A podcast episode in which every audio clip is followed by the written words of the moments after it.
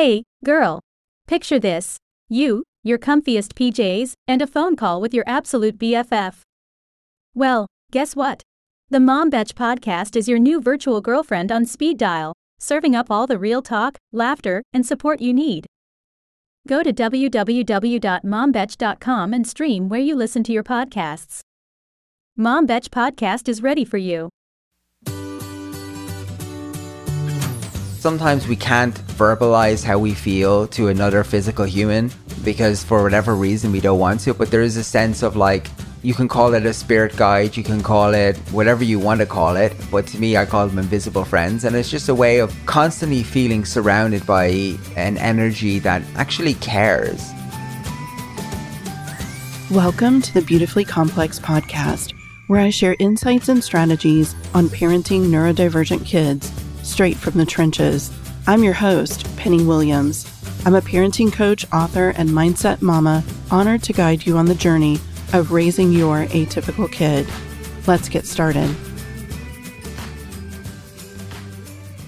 Welcome back to the Beautifully Complex podcast. This week, we have part two of my conversation with Jonathan Joly, the author of All My Friends Are Invisible. If you haven't yet listened to part one, I encourage you to go back to episode 180 and listen to that first so that you have some good background for this second part of my conversation with Jonathan. And Jonathan is an adult who has ADHD and dyslexia and also grew up with some gender identity questioning and really grew up feeling other into his adulthood. And that's what we're talking about even more in depth this week on this podcast episode.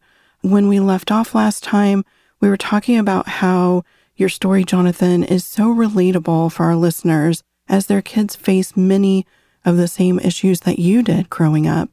As an adult looking back, what advice do you have for our parents listening now parents of kids with ADHD, autism, learning disabilities like dyslexia, anxiety, depression. What can you tell these parents to really help them understand their kids better, right? Describe that feeling of growing up other. To parents who have children and you're thinking and you're worried about that child, you don't need to worry about that child. You know, my wife is like most people a conformist, right? She's very, very just, you know, a conservative and she's just really like all about, you know, angel on the outside, devil in the inside. You know, it's all about protecting and, you know what I mean? And, and so, you know, us together, we're such a unique pair you know mm-hmm. that i feel like we bring that balance and when she worries about things i say they're not things you need to worry about you know don't worry about the different thinking what you need to worry about are these kind of things you know what I mean? To worry about the anxiety and stress on a child because yeah. the child realizes that they're being valued on something that they can't do, you know? And then suddenly they think like the only thing that matters is I, I get grades. Right. I'm like, but grades don't matter. They matter for a tiny proportion of your life. But if you have social skills or you're a nice person, mm-hmm. that's going to get you further in life then just because you went to the right school and maybe the right school will get you to the right college and maybe the right college will get you into the right job, but there's going to be a point in that person's life where they're going to sort of wonder what's it all about. Whereas maybe the neurodivergent person, hmm, I've written and said a lot of things in my career, so I don't know where it was along the route, but somewhere I said that we live in this ready made world and, you know, the fastest way to die between life and death, you know, the shortest distance is a straight line. And if we joined the ready made world, and the ready made world for us was going to school and then going to college and then meeting somebody and then getting married and having a baby and having a job, retiring and dying, you know, and it's like, well, I don't want to live in that world. Yeah. I'd like to live in the world that has as many you know, loop de loops and all sorts of stuff, you know, and, uh, and and and what that brings with it is lots of um and more joy. Yeah, you know, it's like I'd rather be happy. You know, I think a lot of people misvalue success, especially nowadays. I see a lot of twenty year olds who are um panicking because they're not entrepreneurs. They don't have bitcoins and they haven't like you know, Yeah. made made a million or 10, 20, 30, 40, 100 million dollars or something by the time they're 25 and they're all stressing about it because unfortunately, as incredible the internet is, it does echo these ideas that we're all not good enough Yep. you know and i know that i have learned after writing the book and hearing what people were saying about it and reading reviews i've realized that oh okay so there's a lot more people there's a lot more conformists out there and there's a lot more people who are hiding behind the conformists but they'd rather suppress me than realize that they're the same as me Yeah. because they know that if they put their hand up and say, you know what, I'm like you, the trouble that's going to bring in their life, you know? You're putting up a mirror. That's what I always say about children. They are your mirrors. Yeah, they tell us so much about ourselves. it is unreal. And, mm. you know, the ways that we interact with them, the ways that we react to them reflect so much about ourselves and about the struggles that we had that maybe we haven't resolved or the things that are important or of value to us, but not necessarily important or value to our kids. Right. And we have to be so careful. Yeah. Like my second child, she's a she now, but he was born a boy. And I remember the day, I still remember the day when I kind of looked at her and I realized that she was reflecting the inner girl inside of me.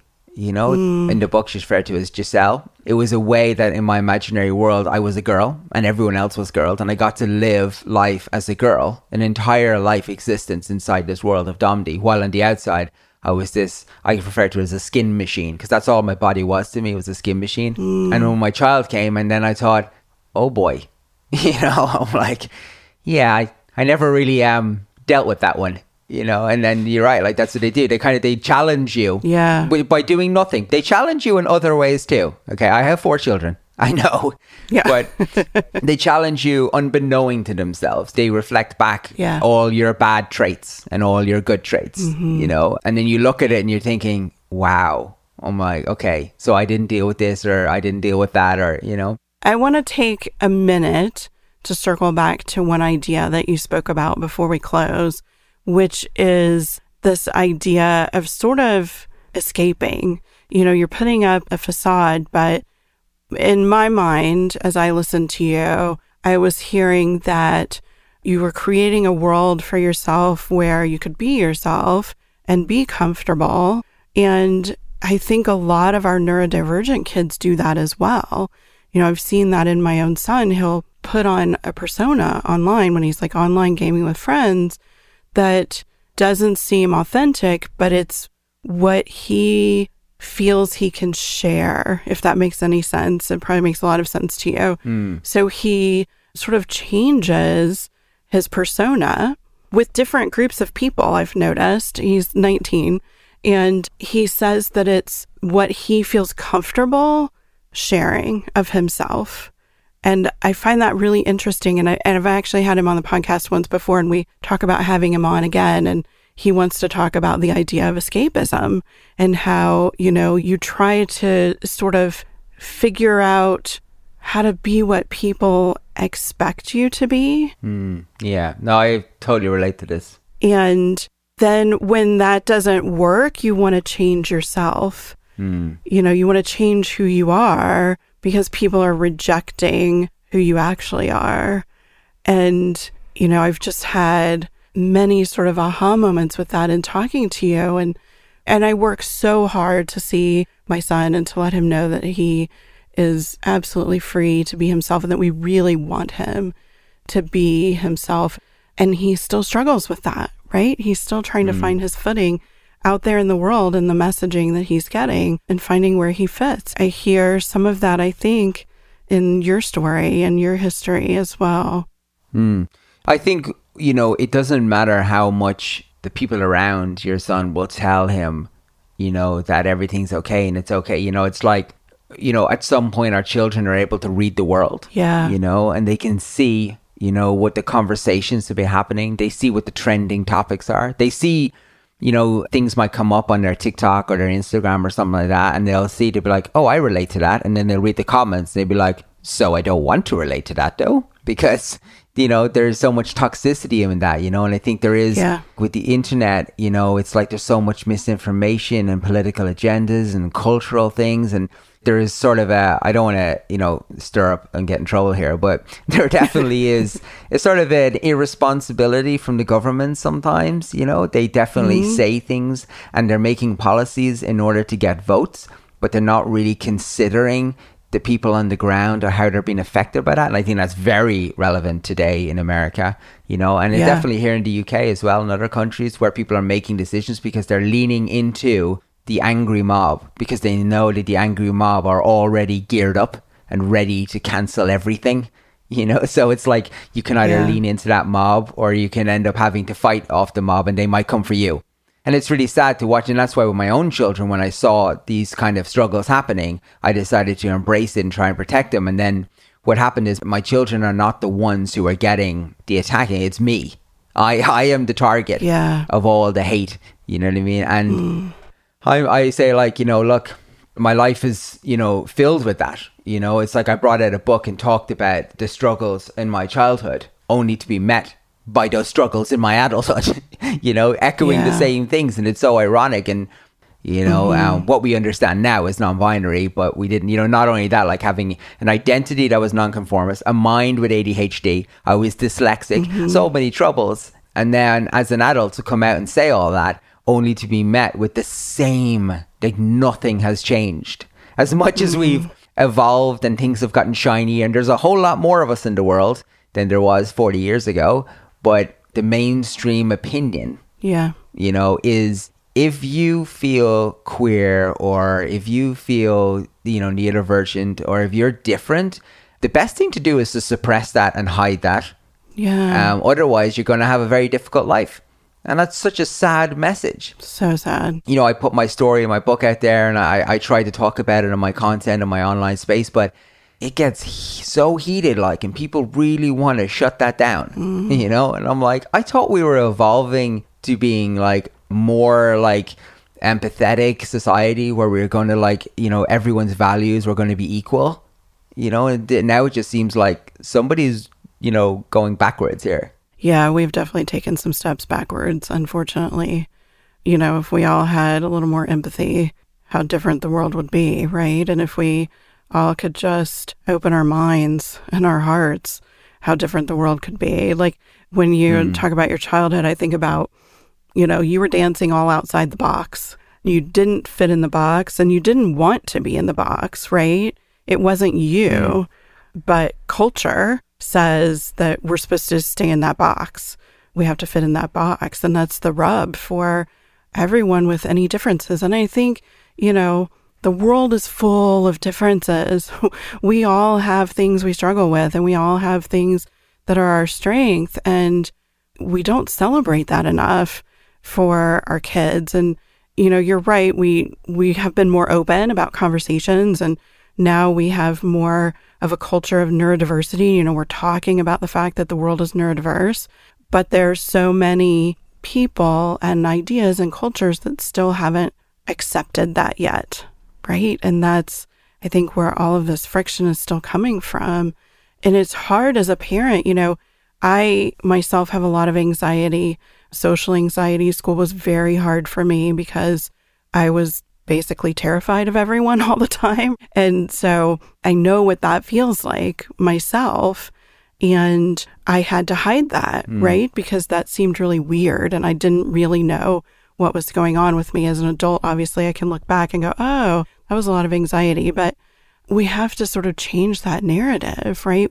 And the more that people like you share your story, the more anyone with differences shares their story, eventually we're going to get there, right? Honestly, I don't know because You don't know. I just don't. I don't know. You mm. know, since you know, I told the story, and then you know, people went on a you know, I don't know what the term is, but they just tried to cancel it. They tried to kill it. Mm-hmm. You know, and even on Amazon, if you go to Amazon and all the reviews at the top are like so brutal, mm. and then if you change it over to verified purchases, they're all glowing. You know, because anyone that bought the book has read the book and thought, oh my goodness, this is an incredible story. And Yeah. they felt it and they cried with me and they laughed with me and they went mm. on the journey with me. But as the book has been out in the UK in February, it's coming out here now in America. And I was like, I'm concerned that, you know, people are just going to try and hide this story. They're going to try and kill this story before it even has an opportunity to get into the hands of the people that need to hear it, you know? And that's why I try to talk about it on my socials. You know, I try to say, like, this book is not for the mainstream conformists. This is for people who are like me, who spent their entire, like your son, you know, who mm-hmm. spent their entire life pretending to be like everybody else. Yeah. Because they realized it's less friction, but then feeling really empty and sad because you can never be you, you know? And I'm like, I want to show you, I'm going to stand up and be brave and say, hey, look, this is what happens when you actually tell your truth. And then I was like, wow, so you guys are going to just destroy this? I'm like, mm. why? That's why I wonder. I'm like, I don't know if we will evolve. Like maybe we've hit a wall or something. I don't know what it's going to take, you know, to kind of get us back, Yeah, certainly a whole lot of time. I mean, not in our lifetime. which is sad, which is sad, you know? I'm so sorry, Jonathan. I want to apologize for all of humankind. it's so awful and yet it's the world we live in, right? Like we're mm. trying to figure out how to navigate it and then then we wonder why we have so many mental health problems. Why, you know, the suicide rate is skyrocketing, why most teens are struggling in some way with mental health. Well, it's because we keep telling them that they're not good enough and they can't be themselves. Yeah. When are we going to stop doing that, right? And what makes it worse is when the I don't want to say things and get in trouble, but like governments and things like that, you know, there's so much divide inside of governments, you know, because every person is flawed in their own way, an individual. But you know, it's like you know, in Ireland, if you read the book, it talks about a lot of the uh, the laws that were just insane that were in Ireland. You know, divorce was illegal. The laundries where women were sent if they um, had a baby because abortion was illegal you know and and all these different laws and rules and women weren't allowed to work after they got married Wow. you know and these were all laws up until the 90s you know? These weren't like prehistoric laws like these were relevant you know? And these were all decided by kind of like um men like middle class men who were making all these yeah all these decisions you know? And i look at today you know at all the different places where laws are decided. You know i'm not going to get into the conversation of diversity but there might be diversity in terms of race and there might be diversity in terms of other elements. But when it comes to the neurodiversity and identity and you know it's like people who are making all the decisions and are standing on the podiums mm-hmm. are not people who are being affected by this. Yeah. you know like i knew what it felt like to grow up the way i grew up. But two years ago, I found myself with a trans child, and I never ever knew what that felt like. Right. And now I do. And now I know how brutal that is. And it really worries me for my child's future, you know, because right now it's like they're at home, but, you know, in 10 years' time, they won't be at home. They'll be out in this world, mm-hmm. you know, and as the parent, you feel like, I need to fix the world. I've got 10 years to fix this world, Yeah. you know? I don't want my child out in this world today. And it's so natural to feel that way, you know, and to fight with the really strong drive to want to protect our kids. You know, I remember, and I'll admit this openly, when my daughter was in middle school, she wanted to go through a goth phase, right? She wanted to dress in all black. And I kept telling her, everybody's going to judge you and they're going to misjudge you. Just by looking at you, they're going to misjudge you. They're not mm-hmm. going to get to know you. And I sort of squashed what she wanted. And it was really just her experimenting and trying to find herself and who she really is authentically. And that overwhelming desperation to protect her took over. And again, that was my stuff, right? Like, because I had social anxiety, I wanted everybody in middle school to like me and want to be around me. And so there I was projecting my stuff, but I was also sort of squashing her exploration. And it was so not the right move, right? But I've grown as a parent, mm, fortunately, right? But that friction between protection and having our kids just be out and proud and totally who they are and share everything, you know, not hold anything back. That's a real struggle mm. because, as you're saying, we know how painful the world can be, right? And we want to protect them from that, but we also want them to be who they are. It's hard. It's hard. Mm. You know, my wife went through that. You know, my wife grew up, was born in Baltimore. She lived there till she was eight. So maybe it's an, an American idea, but she's the same as you. When my daughter started wanting to get all black clothes and be gothy, and she was all like, no, you have to you know what I mean? For the same reason that you are concerned about, you know, public opinion or uh, snap judgments being made Yeah. about your parenting or about the child themselves, you know? Misjudgments. Yeah. Yeah, yeah. And you're trying to tell them that, like, you know, with my other daughter, who's a trans daughter, it's like you say to them, like, you know, no, you need to be yourself, you know, but then you have to, like, follow that through outside of the house as well. Because then what you start telling them is like, hey, look, at home, you can be one way, and on the outside, you're another way, Yeah. you know, and I'm like, but that's very conflicting. And then they'll head off into life with these ideas that you're putting into them, you know? It's hard to know, really. Yeah. I was like, I was telling her that it wasn't okay to be yourself. Mm. I wasn't meaning to, but that was the message I was sending, right? And boy, Yeah, no, my mom said that when I wrote the book. I asked her, I shared some of the stuff with her when I was writing with her, and I asked her, I was remembering all the times I had made it very obvious to my mother what I wanted. And she said that, you know, she just knew. She said, look, you know, the church runs this island, you know, and um, I can't let you do this, like, because you're going to make your life really difficult, you know. And I'm thinking, my life is already difficult. Like, everyone in school is beating me. At home is horrible. My whole existence is horrible. And that's what came to that you know when i was nine years old and i told her i was like i think it's time for me to go. I'm obviously born in the wrong world or the wrong time. I don't know what it is but i'm not supposed to be here hmm. you know and that's where my invisible friends convinced me to stay. Yeah. You could say, I don't know, um, maybe I have some other DID or emotional problems or whatever, whatever it was, you know, my crazy mind um, saved my life. And it still does today. It's my, somehow my brain realized that the world was never going to heal me. So I needed to heal myself.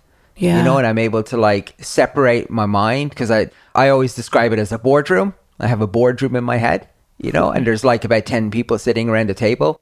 And sometimes they're all talking about all sorts of different things and they don't shut up. but whenever I can get them all focused on the one goal, we are just like a superhero unstoppable. Yeah. You know, because I have 10 times the mind of anyone else. So I can multitask at a phenomenal level. But that means that I'm really bad. Like, you know, when someone's talking to me, I can't help but automatically, you know, as they're starting a sentence, I can already uh, hear what they're saying, predict everything they're going to say 10 steps ahead of them. And then that just causes like all sorts of social problems, you know? Yeah. You know, I've, I've gotten I've gotten older and I've gotten better at um, holding back. I've managed to be married for 15 years though, so I've got that one done. Yes. That's a feat in and of itself in our world, for sure. Yeah. We tend to try to close the podcast with one action item for parents. What can they do when they stop listening to the show in their real life, in their day to day, with their kids to, in this case, help our kids live authentically, let them know that it's okay to be themselves. And part of what's been coming up for me as you were talking is that it's not what we say, and this is how we default as parents. We tell kids what to do, right? But it's not really what we say, it's how we make them feel. We have to make them feel that it's okay to be themselves. We have to make them feel that we have their back, right? That we're in their corner. Hmm. You know, it's those messages that we're sending, right? So, can you give our parents one action item, one action they can take today that will somehow improve the lives of their kids or their family or the world? Yeah, I think when children look out the window, hypothetically, they look out the window at the world, okay, and they see, like what I was saying, they hear all the noise and they kind of see which way the wind's blowing and they're sort of gauging society and then they have a look into it, then, then suddenly they, you know, they change their eyes and suddenly they're reflecting themselves back onto the, uh, the window and they're looking at themselves and then they're kind of peering between both of them and they're trying to see where do I fit into this world? You know, who am mm. I like? And sometimes what reflects back doesn't match up to what's outside that window. And the first thing they're going to do is they're going to look to their leaders, which is mom and dad, mm-hmm. or mom and mom and dad and dad, or Yep. whichever. And being the parent to a child, you know, it's important that you show them that it's okay to be your reflection. You don't need to conform. And I know it seems like, "But how can you do that? What's the plan? Like, Jonathan, what's the trick? And it's a long term plan and it mm-hmm. involves a lot of listening and it involves picking up on the little tiny things that you might think are inconsequential. You know, the small little words they're using, what they're playing with, how they're playing. And, you know, you can observe a child without a child knowing very easily you know, and you can kind of like get a sense of if they're fragile, if they're thinking differently, you know, it's sort of like, are they Yeah. unhappy? How do they feel when they get home from school? Which friends, how many friends do they have? Like, who are their friends? Why do they like it? You know, it's about listening to all these little cues because children are constantly telling you who they are. Yes. And then someday, when they become teenagers, they will stop telling you anything yes. you know so you have a small window where you have to uh, try and um, just sort of understand you know what i mean try and put all the pieces together before the world gets hold of them you know i would say you know to any of your listeners this it, it sounds like a plug okay but I think on Audible you can get a free chapter or something. I think, or even on Amazon, I think you can read the first chapter or something. Um, if you're a reader or a listener, I do think you know if you get an opportunity to maybe try sample my book, or if you like it, buy it or listen to it. You know, because I didn't hold back when I wrote it, and it does talk about the subconscious of what a person like me thinks about you know, and about the world. And maybe some of your listeners' children are living in these worlds right now. Yeah. You know, and you might think that they're just daydreamers or you might think that they're weird. And then you start to notice that all of their toys have names and there's some toys have, you know, really identifiable names. And then these toys need to go everywhere with them, you know, and then they keep mentioning. And that's why my sister, after I wrote the book, was telling me that she was like, oh my God, that's what this was. And you used to always talk about this person. And I'll be like, yeah, that's because I was talking to them. Yeah. You know what I mean? But I was good at not getting caught. Well, I wasn't as good as I thought. But, you know, so I had all these relationships because I didn't know how to create physical or um, social relationships. I didn't understand people because to me, people didn't understand me. Yeah. So I was just like, I couldn't formulate relationships. So I'd make relationships with invisible friends, you know, and that was like a huge thing that like nobody picked up on. It was only because I was eventually almost kicked out of school, and then my mom got me into this sort of like um. It was an experimental school in the late '80s in Ireland. There was only like a couple of kids there. Um, it's in the book, and they talk about it, and that's where they figured out that like, wait a second, Jonathan's not atypical, like you know. And they're the first people to ever take the time to like just try of like listen to me. Yeah. So that was my hope for writing the book. You know, a lot of people are interested in making sure that no one ever reads the book. So if you can get your hands on a copy, Yes. And we'll link it up. I think it's not just for the kids, you know, it's like I'm a 40 year old, and if I found that book, I would be like, oh my God, they know. Somebody, it's not just me. You know, Yeah. that's what you feel like. You know, you always feel alone. I think, you know, a lot of your story and your messages relate for those of us adults too. you mm. know, Yeah, because we were all kids once. yes. And we all grew up in this culture that said you have to be this or your other. So even if, you know, it wasn't necessarily neurodivergence or gender identity, but we all, I think, have struggled at one point or another with being okay with showing everyone our true selves, even if it was just a little blip in, you know, a life trajectory. I think that that experience is pretty common in one way or another.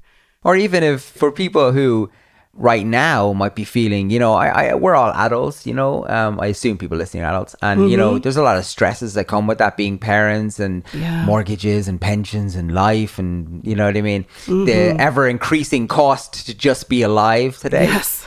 and I still think that, you know, the relationship that you can have with invisible friends, you know, it's it's just a way of just sometimes we can't verbalize how we feel to another physical human mm. because for whatever reason we don't want to, but there is a sense of like you can call it a spirit guide, you can call it whatever you want to call it, but to me I call them invisible friends and it's just a way of constantly feeling surrounded by an energy that actually cares. Yeah. Because life can be so smothering, you know, mm-hmm. and you feel like no one's listening. And there was a time where you could go on the internet and talk, but now that's become very uh, toxic and dangerous. Yeah. So it's like, where do you go now? And I'm like, that's why I want to share my invisible friends with people, you know. And I know it makes me sound crazy, but that's okay No. because it's it's worth it. Yeah, no, does not sound crazy at all. And I think that a lot of us listening are probably recognizing that in their kids. I'm recognizing it in mine.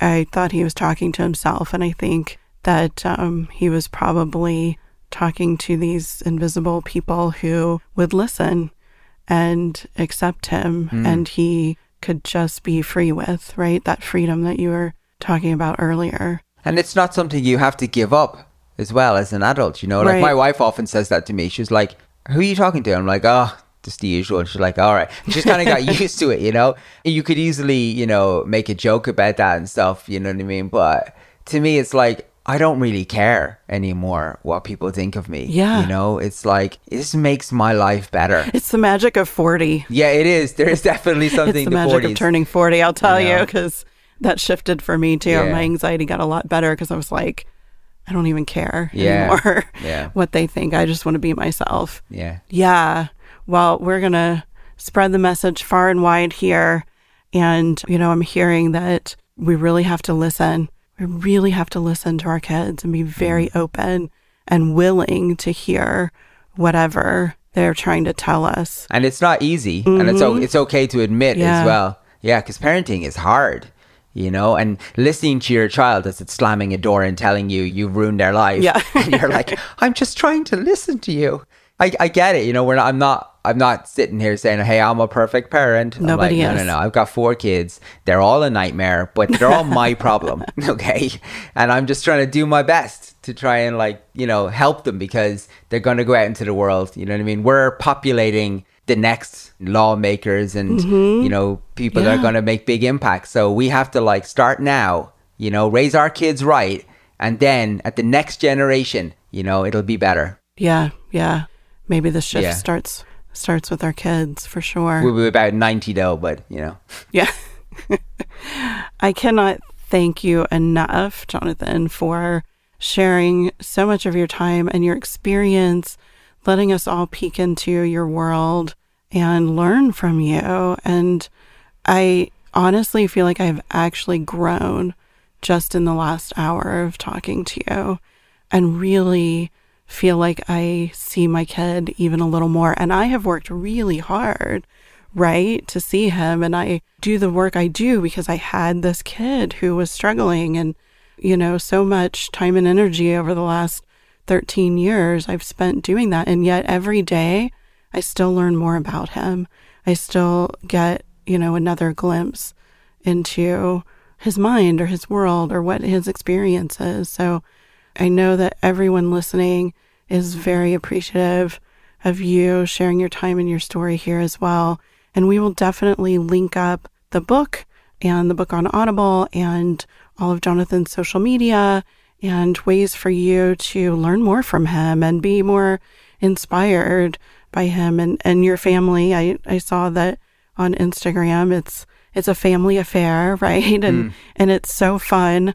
I love watching the videos that you guys put together. They're amazing.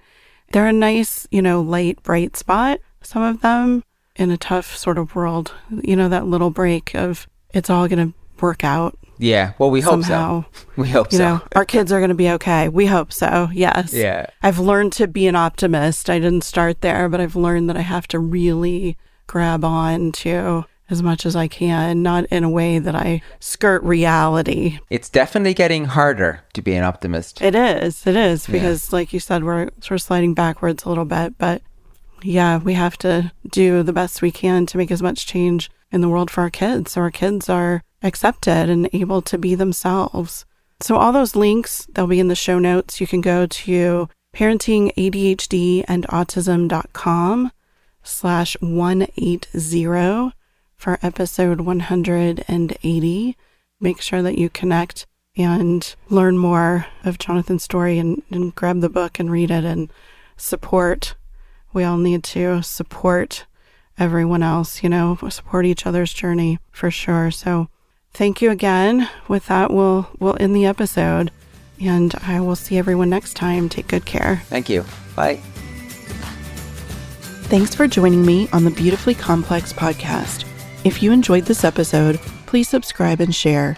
And don't forget to check out my online courses and parent coaching at parentingadhdandautism.com and at thebehaviorrevolution.com.